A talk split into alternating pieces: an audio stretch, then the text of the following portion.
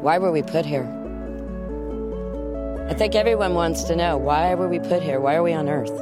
My purpose in life is to um, to live a normal life, to to be uh, a citizen, a productive citizen. I don't fully know why I'm here, but I enjoy that. I enjoy knowing that because then that creates endless possibilities for myself. Смысл жизни, я думаю, что в жизни в жизни самой. I believe it's random, to be honest. I don't think there's a plan. I think you make your own destiny. Intentar pasar por la vida de la manera más desapercibida posible. I would like to make a difference, even if it's only in one life. I'd prefer to do more. Love, happiness, joy, yoga. I think oftentimes you, you realize what the purpose was more by looking back than, than looking forward in my way. Some people plan ahead and know exactly what their life is, uh, what their purpose in life is in their mind anyway.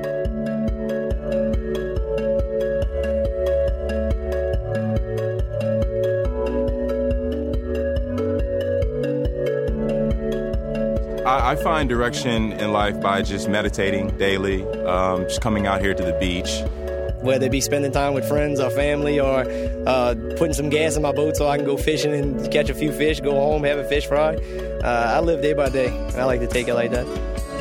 Society wants you to think that your life's purpose is all about work and making money and uh, moving forward from that direction, but uh, I think that's wrong, and I'm still trying to figure out what's right for me. I'd say that because I think the meaning of life, in my opinion, is to find something that you're passionate about and use that passion to make the world around you a better place. 我相信每个呃人的生命中都有一个目标，而且那目标只能在呃神里面找得到。I mean, I think everyone has a reason to live. Everyone offers something to this world, whether it be bad, whether it teaches people to be good, or whether um, they're good themselves. But I think everyone has a purpose on this planet.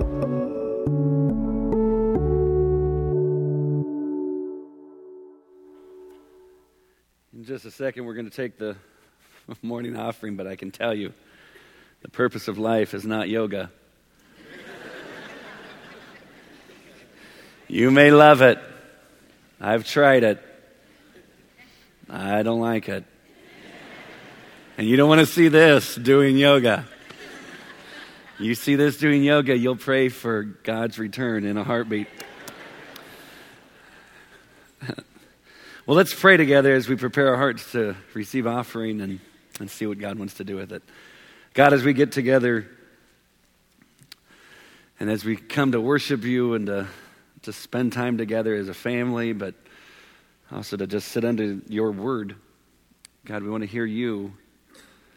But God, we also thank you for an opportunity to give back, to worship you in this way, that you would take our offerings and our tithes and, and use it to see people come to know you and to surrender their lives to you and to see the naked clothed and those who are hungry fed and God use it. Just we offer our five loaves and two fish and we ask that you would just do the miraculous with it. Thank you for an opportunity to get to do this and maybe give with uh, genuine joy in our hearts. Uh, so thank you for your provisions and we pray that you would take our offering and do great things with it. We pray in your name and everyone who agrees says, Amen. Well, if, if this is your first time, my name is Brian. I am not the senior pastor, obviously. Uh, I get to be one. Of the, I get to be one of the pastors here at the church. I work mostly with young adults, and so it's just great having you here. Um, and if you've been here forever, uh, I'm still that same person. So what you're going to notice in your program is Exodus chapter three. But here's the problem: like a week and a half ago, I was all about it. Uh, even last night, I'm typing out notes. I'm like, oh, that'll preach That'll preach. And then on the way in, I'm like, that's not it. I mean, it's kind of, then you can feel the pressure, right? Because it's kind of like, well, if you prayed about it, then God gave you the passage and now He's changing. Are you sure you heard God the first time? I'm like, stop, because I already feel guilty enough. We wasted ink for no reason. But we're not going to go Exodus chapter 3, because here's the thing I got to confess something to you. Have you noticed that nothing, like the endings of the book don't change? Every story still, it ends the same way. Like the flood still happened. No matter how often I preach about Noah, there's a flood. And no matter how many times I preach about David and Goliath, Goliath still gets jacked up and dies. And Elijah with the fire coming down and burning the altar still happens every time. Ah. Jesus dies on a cross, comes back from the dead. What? I didn't know that. You got to read your Bible. But it all is the same thing. And so think about it. Like, as a pastor, I'm supposed to take this book. I'm not supposed to add anything to it. But for some reason, and this doesn't come from anyone here, doesn't come from anyone I've ever talked to. I just, it's on myself. I got, I have this pressure on me to find that nugget. You know, that nugget? It's kind of like no one's ever seen this before. And so when people walk out going, there it is. That's why I came this morning. So as I'm coming in, I'm like, well, God, like, what do you want? And it's kind of like this.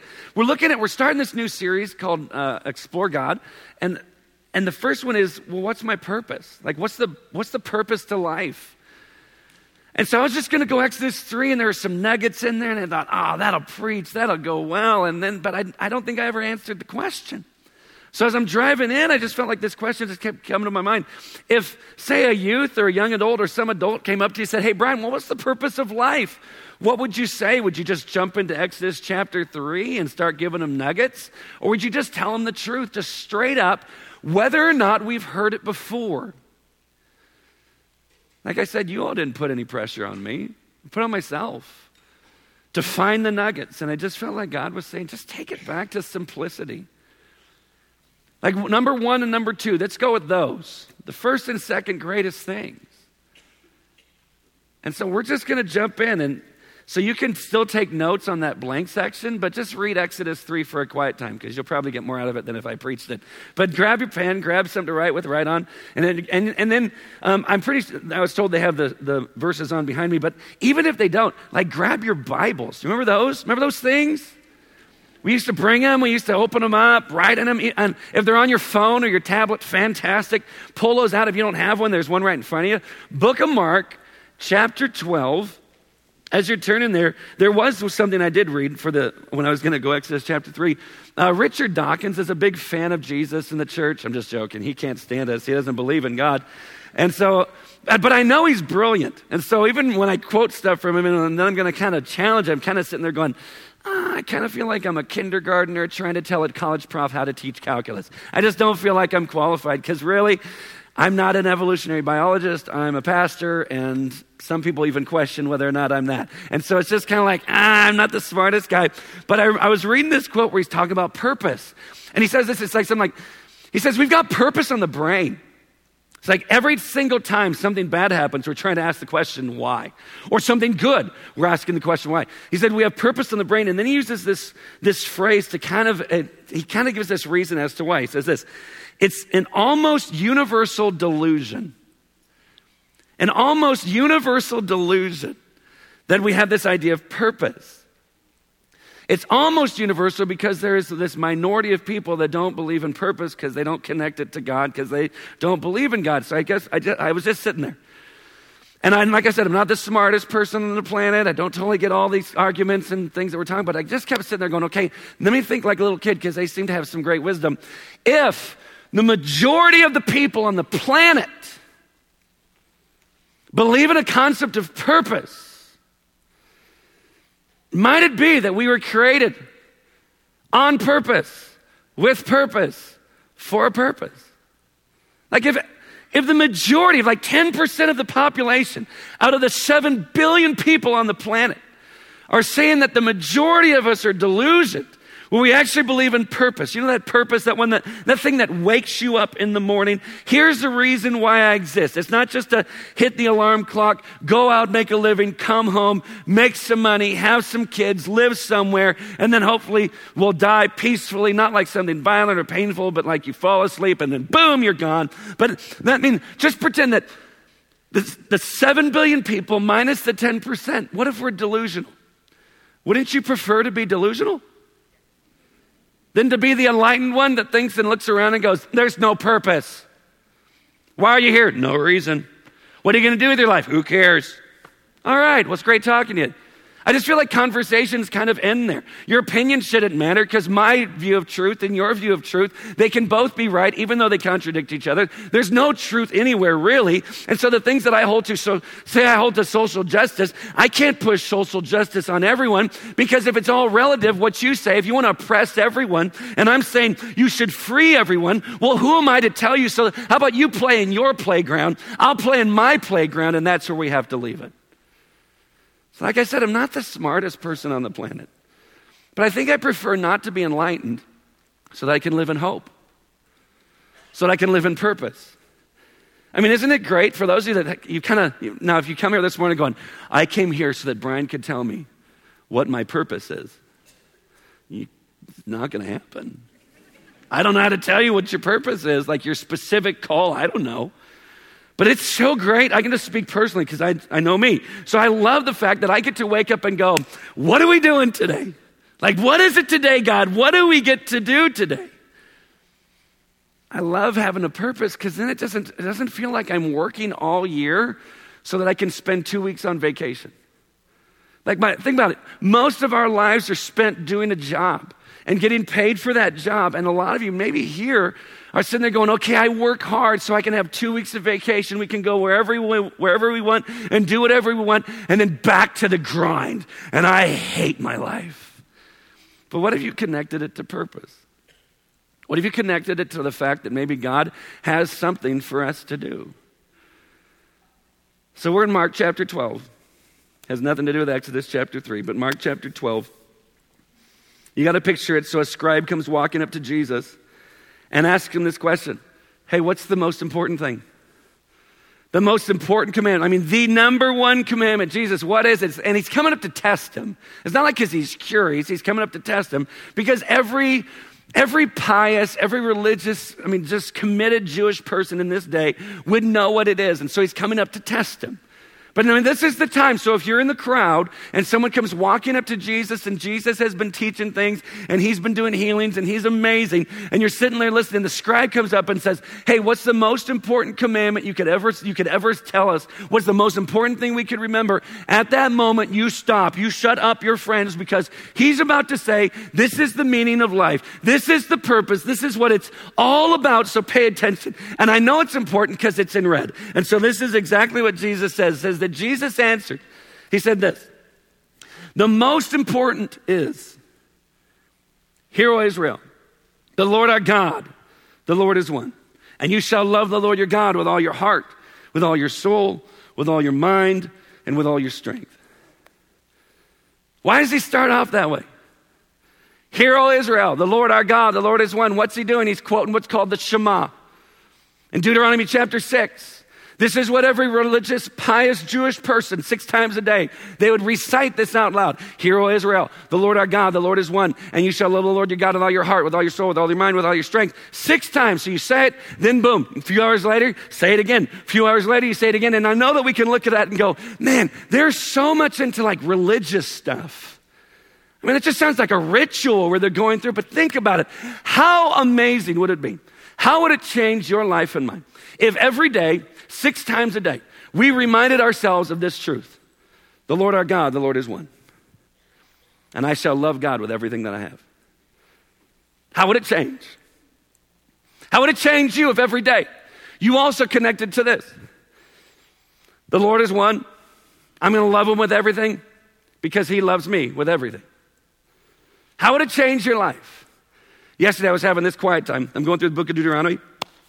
And I read this in chapter 32, verse 9. It says, The Lord's portion is his people.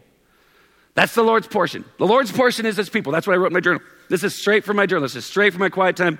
I'm not making it up. The Lord's portion is his people. And I sat there and I went, God, you get the raw end of the deal. Because your portion is us. Like we're just a bunch of screw ups. We're a bunch of mess ups. And so I don't know about you. I'm pretty insecure. I got all these things that I struggle with with regards to myself. And so I started to write this. Don't you ever feel, this was to God, and I was going to say, don't you ever feel like you're getting slighted? Well, I got to the don't you ever feel, and I'd put dot, dot, dot, because I just felt like God said, stop it. And then by faith, I just wrote the things that popped into my brain.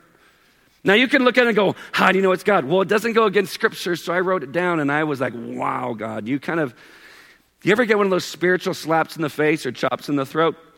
Mine was a slug to the gut. So I mean, he came up on me, but this is what I felt. This is what I felt I heard.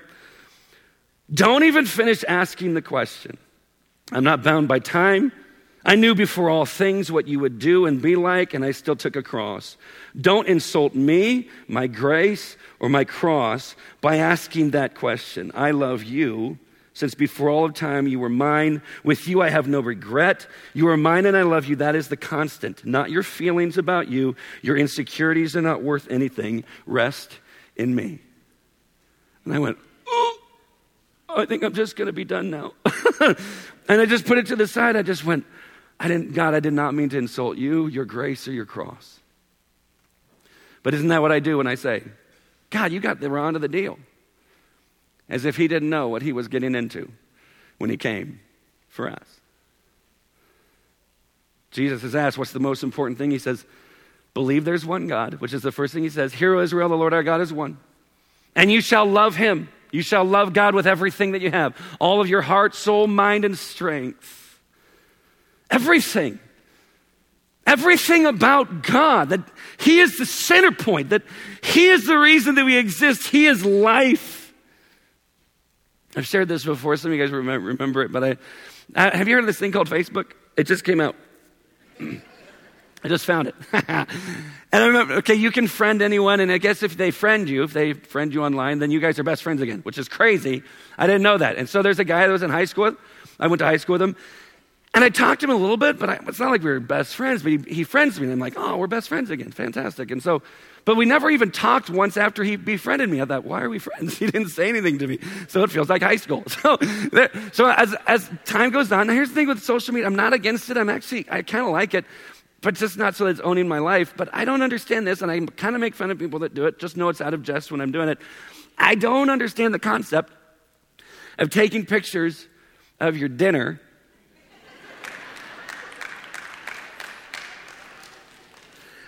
and then posting it online. Now, I know some do it and it's fun, it's like a hobby. And if you post it, then everyone looks at it going, I am so jealous. And all you have is like a can of soup. I mean, come on. It's like, here's some clam chowder. Hashtag, aren't you jealous? And you're like, nope.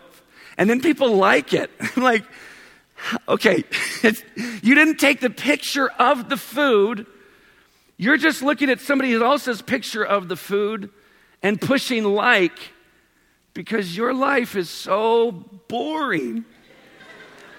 It's just, I don't understand it. Now, again, if that's your thing, that's fine. I'm, I'm just, it's playful, so don't get mad. If you want to send an email, uh, it's Peter T at purposechurch.com. It'll be great. That's, that's it, it, all gets, it all gets routed to me, so it's fine. But I just don't understand. So I just, I was like, okay, you know what? We're going to do Facebook. I just don't post a bunch. I'll post pictures here and there, family, but not ussies. I don't, I don't sit there and go, yeah, I look good. I don't do that. But what I feel like is like, well, okay, once a day, whether it's like a quiet time or a, or something I read in a book that's talking about Jesus or just this thought, devotional thought, put that on there. I mean, it's just because then it just goes out to people. So I don't think it's the only thing. So I'm not like one of those weirdos. I just think, well, I'm, I'm going to do that. That's like the one thing I'm going to do. Well, this guy writes me one day, ah, and I'm pretty sure you can unfriend someone without telling them, right? And it's like you, you don't hit unfriend and then Facebook says, explain to them why. So that there's a good clean break. I mean, I don't, I don't think, I don't think they give a rip about healthy relationships. And so he, he actually messages me. He says, Brian, I just feel like I need to tell you why I'm not going to be your friend on Facebook anymore. and so I yell, Kelly, come here. Hold me while I read this. I'm about to lose a friend I never talked to. so I, I don't know. Okay, so I'm like, oh, so I'm reading it. and I guess for him, it's kind of like this. Uh. I don't understand why, but here he starts. Every time you post something that's about God, there's more to life than God. That's the noise I made.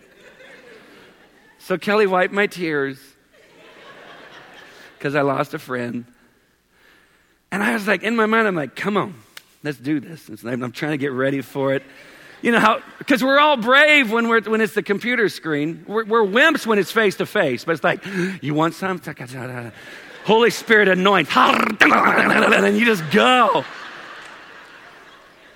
Then we're brave. But face to face, it's like, oh, that's fine. I hope you have a great day. Then they walk away, jerk. I mean, we're just kind of wimps.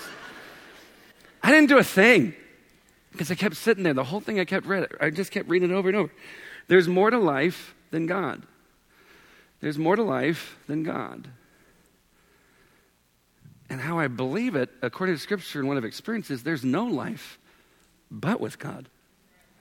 Like there's nothing. Like I don't know where we got this concept. Like before you came to Christ, we were okay. We are kind of living and we're doing pretty good. And then we surrendered to Jesus and then we got a better life. I'm going to go with what Scripture says. Before Christ, I was dead. And when I surrendered to Christ, I'm alive. See, God doesn't just take us and do some add on things, but God takes what's dead and makes them alive. And so it drives me crazy when I hear people say, you know, God doesn't do the miracles anymore. The miracles are over. I said there, if you've seen someone surrender to Jesus, you've been in the room and they said, I want to surrender to Christ, you have seen the varsity of God's miracles right there in front of you. Every time. Every time. So I just looked, I said, There's more to life than God? I would have no life without Him. Now look at the thing He tells us to do believe there's one God and then love Him. Wait, wait. Not, okay, not just do tasks. That hopefully, at the end of my life, because I did this thing, the score will be 51 to 49. I'll make it in. Boom, I'm set. But the thing, okay, the, the number one thing that God says, this is what I want you to do. There is one God. So what's this one God want for me? Just love him. That's it? People are like, I can do that. So I can just love him and do whatever I want? Absolutely. People are like, whoa, whoa, whoa, whoa, wait. There's a lot of commandments. Here's the thing. If you love God, you will do the things that please God. Doesn't mean you'll never struggle. Fact. How many of you, by show of hands, we're going to get straight up honest, okay? Not halfway kind of wimpy, but like charismatic this morning, okay? Okay, no halfway Baptist, but straight up. Here we go. How many of you, over the weekend, you sinned at least once? Put it up. There you go. And then the ones who aren't, if you're sitting next to someone who didn't put their hand up, just look over and said, Now you can because you lied. So now we're there. We're all there.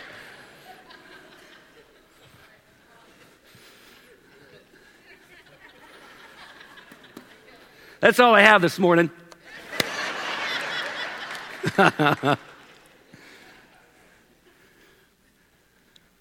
Guys, we're a bunch of mess ups and screw ups. And the thing that God says, love Him. But here's the thing if I say I love my wife, I'm going to do whatever's necessary to make sure she knows that she's loved.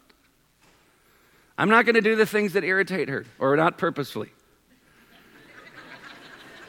Because I just learned something. I totally just learned this. I didn't know she didn't like it. I was just being playful.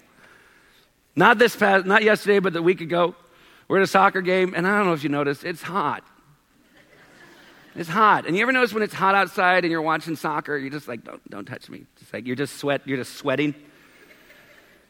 But every once in a while, I just want to like grab her knee and go, like a death grip. I never knew she didn't like that. I thought every time she grabbed it, she's just playing back. So maybe go even harder. So I did it. She's like, stop. I don't like that. I'm like, what? We've been married 17 years. What else are you holding back from me? I didn't know she didn't like it. So, what have I done it since then? No. Will I? Probably. but if I say I love her, I'll be committed. I say that I love her. I'm going to love her in a way that she feels loved, not in a way that's going to make her feel like she can't trust me I'm going to do what's necessary to love her. So if I say that I love God, then I'll do the things that please God. So there is freedom. Even Martin Luther's the one who said that. He's coined the phrase, hey, love God, or unless it's Augustine, love God with everything, then do whatever you want. Just love God. It's the first thing. This love affair with God. So it starts with this. I say, well, so are you telling me to have a purpose? Absolutely. You were created on purpose, with purpose, for a purpose. Just catch that. You were created on purpose, with purpose, for a purpose. Okay, so where does it start? You cannot experience the purpose without an encounter of the provider of the purpose. Make sense? You cannot experience your purpose. Actually, let me change that. You cannot experience his purpose for you until you have an encounter with the provider of the purpose, until you have a relationship with God.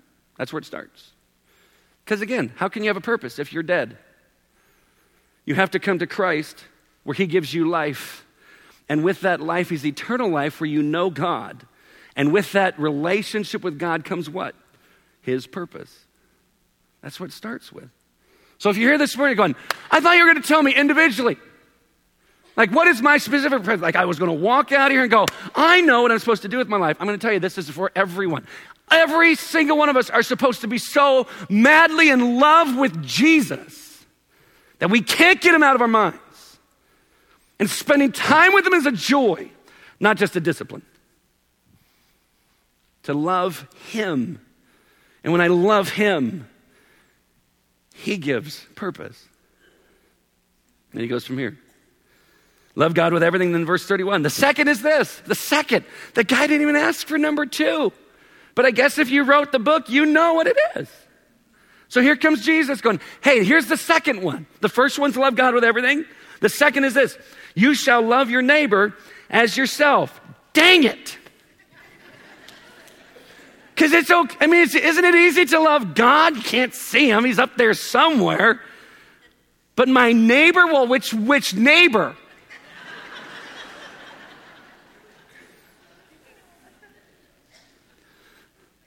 Both of them? All of them. Who's your neighbor? If they're breathing, it's your neighbor. Wait, I don't know if I like this. What if we don't agree politically?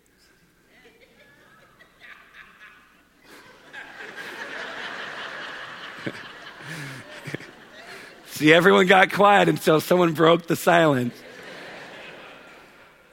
No, no, no, because we can still keep that line, right? Because there's red and blue states. Because I'm of this political party and I really think that they don't have a chance. Because I blog about it all the time.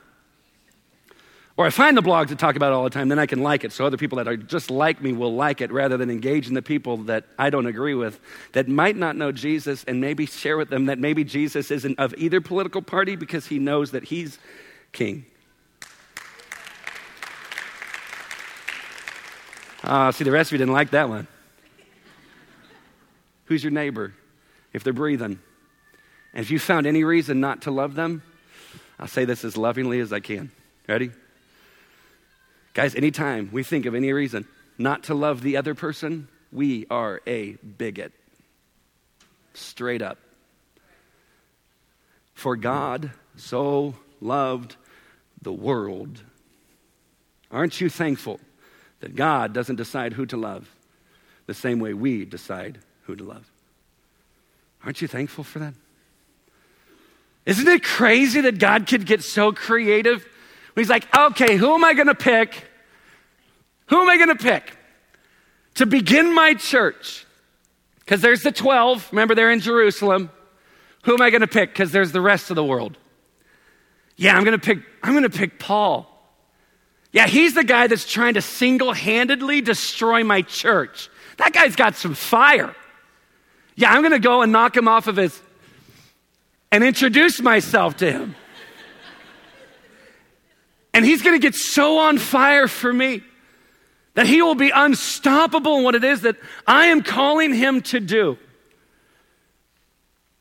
that he'll go after those Gentiles. And he'll tell people about Jesus. Because the ultimate thing that people need is Jesus. You love God with everything. And then we love our neighbor as ourselves. Now, watch the response of the guy. Actually, verse, uh, verse 32. The scribe said to him, You're right, teacher. Can you imagine Jesus going, Oh, thank goodness. I wasn't quite sure if I'd get that one or not. I mean, I wrote it, but thanks for your support. You were right, teacher. Then he goes through his own little monologue or his own little teaching time. You have truly said that he is one. You're right on that. Okay, good, because I'm him. And there is no other besides him. Good job. And to love him with all the heart, with all the understanding, with all the strength, to love one's neighbors, oneself is much more than all whole burnt offerings and sacrifices. You've done well. Now watch Jesus' response. And when Jesus saw that he answered wisely, he said to him, You are not far from the kingdom. You are not far from the kingdom of God. You're not far off. It's, notice he doesn't say you're there. He doesn't say, You're it, you've done it, you've made it. He says, like, you're almost there. Here's this scribe who's supposed to be teaching this quote unquote teacher, and here comes the rabbi. This is Jesus saying, You're almost there. How could he be almost there when he got the answer right? There's one thing that hit, and I didn't see it until this past this last service. Notice the man. The scribe, he's looking at Jesus, not understanding that it's the creator of the universe. He's not understanding he's looking into the face of the one who knit him together in his mama's womb. He's not realizing that this is the Alpha, the Omega, the, Omega, the beginning and the end. He's not really realizing that this is the King of Kings and the Lord of Lords. He's not understanding that he's looking into the face of God. And so when Jesus is done speaking, because he doesn't recognize the creator, he calls him what? Teacher. Teacher. What was the one thing that was holding back from entering into the kingdom of God?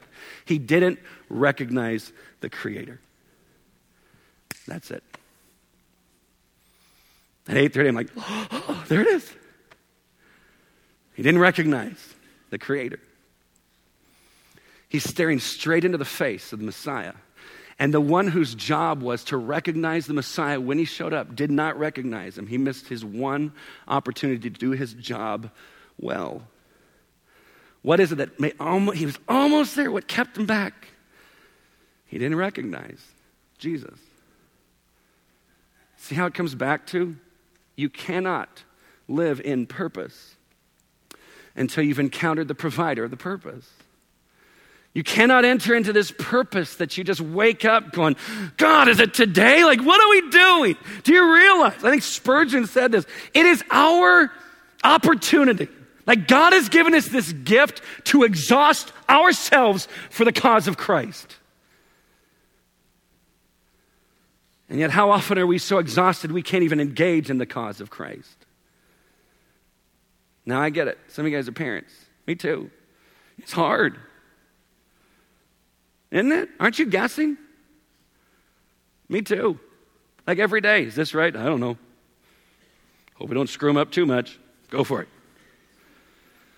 Some of you guys have little ones. Oh my gosh.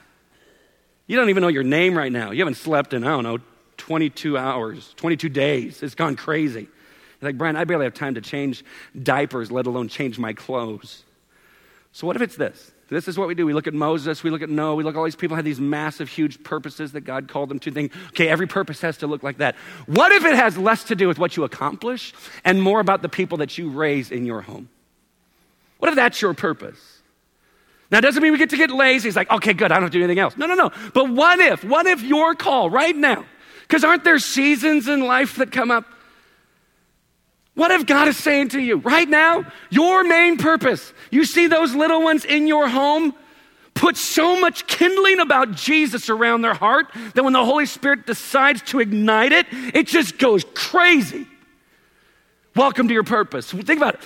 You can either wake up and just raise your kids, or you can wake up and say, Jesus, what are we doing today so that I see my boys become followers of you whose faith outlasts mine, is bigger than mine, and I feel convicted of my lack of faith? Which one sounds like a purpose? Raising kids or discipling them to love Jesus? What do you want to be part of? You see how you connect it all to Christ? And how without a relationship with Christ, there is no purpose. Dads, if you got boys, think about the task, the divine call to raise your boys to be men after the heart of Jesus. Man, I can get into something like that. You see how it connects? He says, You lack one thing. You're almost there. You didn't recognize me. Can I ask you, have you? Or is Sunday morning just a place you come? You spend time in the Bible because it's a discipline. It's like, oh, no, I spend time because you know how many debates I get into because I need to make sure that people understand that my point of view is right. Guys, if you are most if you're the most versed person in the end times, awesome. Don't use that as your first key to evangelism. Because people are going to sit there and go, I don't have a clue what you're talking about. And in reality, you probably don't either. Are you sure that when you're spending time in the Word, it's not just so that your doctrine can be fine tuned so you can win the argument? Or are you spending time with God in the Word so you can spend time with God because you love Him? Because I'm convinced of this. You spend time with God in His Word because you love Him, and He'll fix your doctrine. He'll take care of it. First and foremost commandment what? Just love God with everything. Then love your neighbor. Just make sure you recognize the one you're spending time with. When you look at Paul, remember I mentioned him? This is his life verse. As he's writing from a jail cell, in Philippians chapter 1, verse 21, he says, For me to live is Christ. What a statement. That's it. For me to live is Christ. To die? Awesome. Sissy, doesn't he sound crazy? It's like for me today, to live is Jesus. And if I should die, woohoo! He's not depressed, guys. This is written from the letter known as the letter of joy. Look, wait, look, look at the explanation of why he says it. Verse 22. If I'm to live in the flesh, that means fruitful labor for me. Did you catch that? If I'm to go on living, I get it. I'm supposed to work. Like this whole thing about living for Christ, with Christ and by Christ. I have a ministry, I have a purpose. He gets it. He says, I'm supposed to go on living. I got work to do. That means fruitful labor for me, which, yet which shall I choose? I cannot tell. I'm hard pressed between the two. My desire is to depart and be with Christ, for that is far better. But to remain in the flesh is more necessary on your account. What's he want? To be with Jesus? Oh, me too.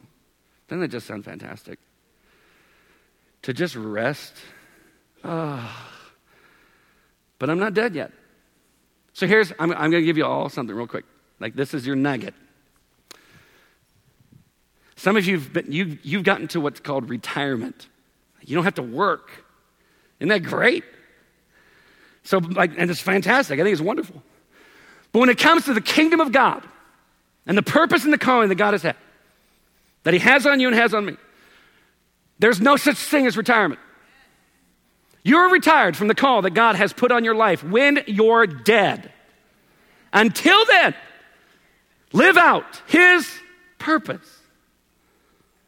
And when you die, you get to see Him. First thing, you see Him and hear Him say, I cannot believe that you loved me like that. Welcome home. This isn't home, friends. This is the closest to hell we will ever be. But man, there's a whole lot of people that this is the closest to heaven that they'll ever experience. Oh, we got to get them. We got to get them. Do you realize there's a whole generation? There's a whole younger generation that a lot of times sit through a lot of churches. I'm so thankful this church. I think there's such a huge, strong emphasis on youth and kids, and I just sit there and go, Thank you, God. You know how many young people, and there's probably even some that come through here, they sit and go, I cannot wait to get out of my house so I don't have to do this anymore. And we should be spending all of our resources building into this next generation so that they can't, at the, at the age of 18 or whenever they go on their own, they cannot say, I don't want anything to do with Jesus because of this church that I was part of. No, no. We give them such an amazing experience in God's church to be part of God's church that even if they decide, I don't want anything to do with this, I don't want to be a part of that church, it's not because of this or anything that we did, it's their own decision. And we cannot keep saying, well, if they would just believe, because this gener- our generation, this older generation, it is our job to pass it on to the younger ones. And we got to go after them. It is not right that between six and eight out of every 10 leave the church when they turn 18. It is not right. Welcome to your mission. God's purpose. I'll close with this. Famous last words of every preacher, right? Jesus, because he knows he has all authority, he's about ready to ascend. You've heard it before if you've been in church any amount of time. He says, All authority in heaven and earth has been given to me. Therefore, because I'm in charge. Therefore, because I have all the might and all the right. Therefore, because I am God of the universe. Go make disciples. When we do not do that, we sin. For we are telling Jesus, I will not do that. Go make disciples. Disciple, another word for disciples, follower. Go make followers.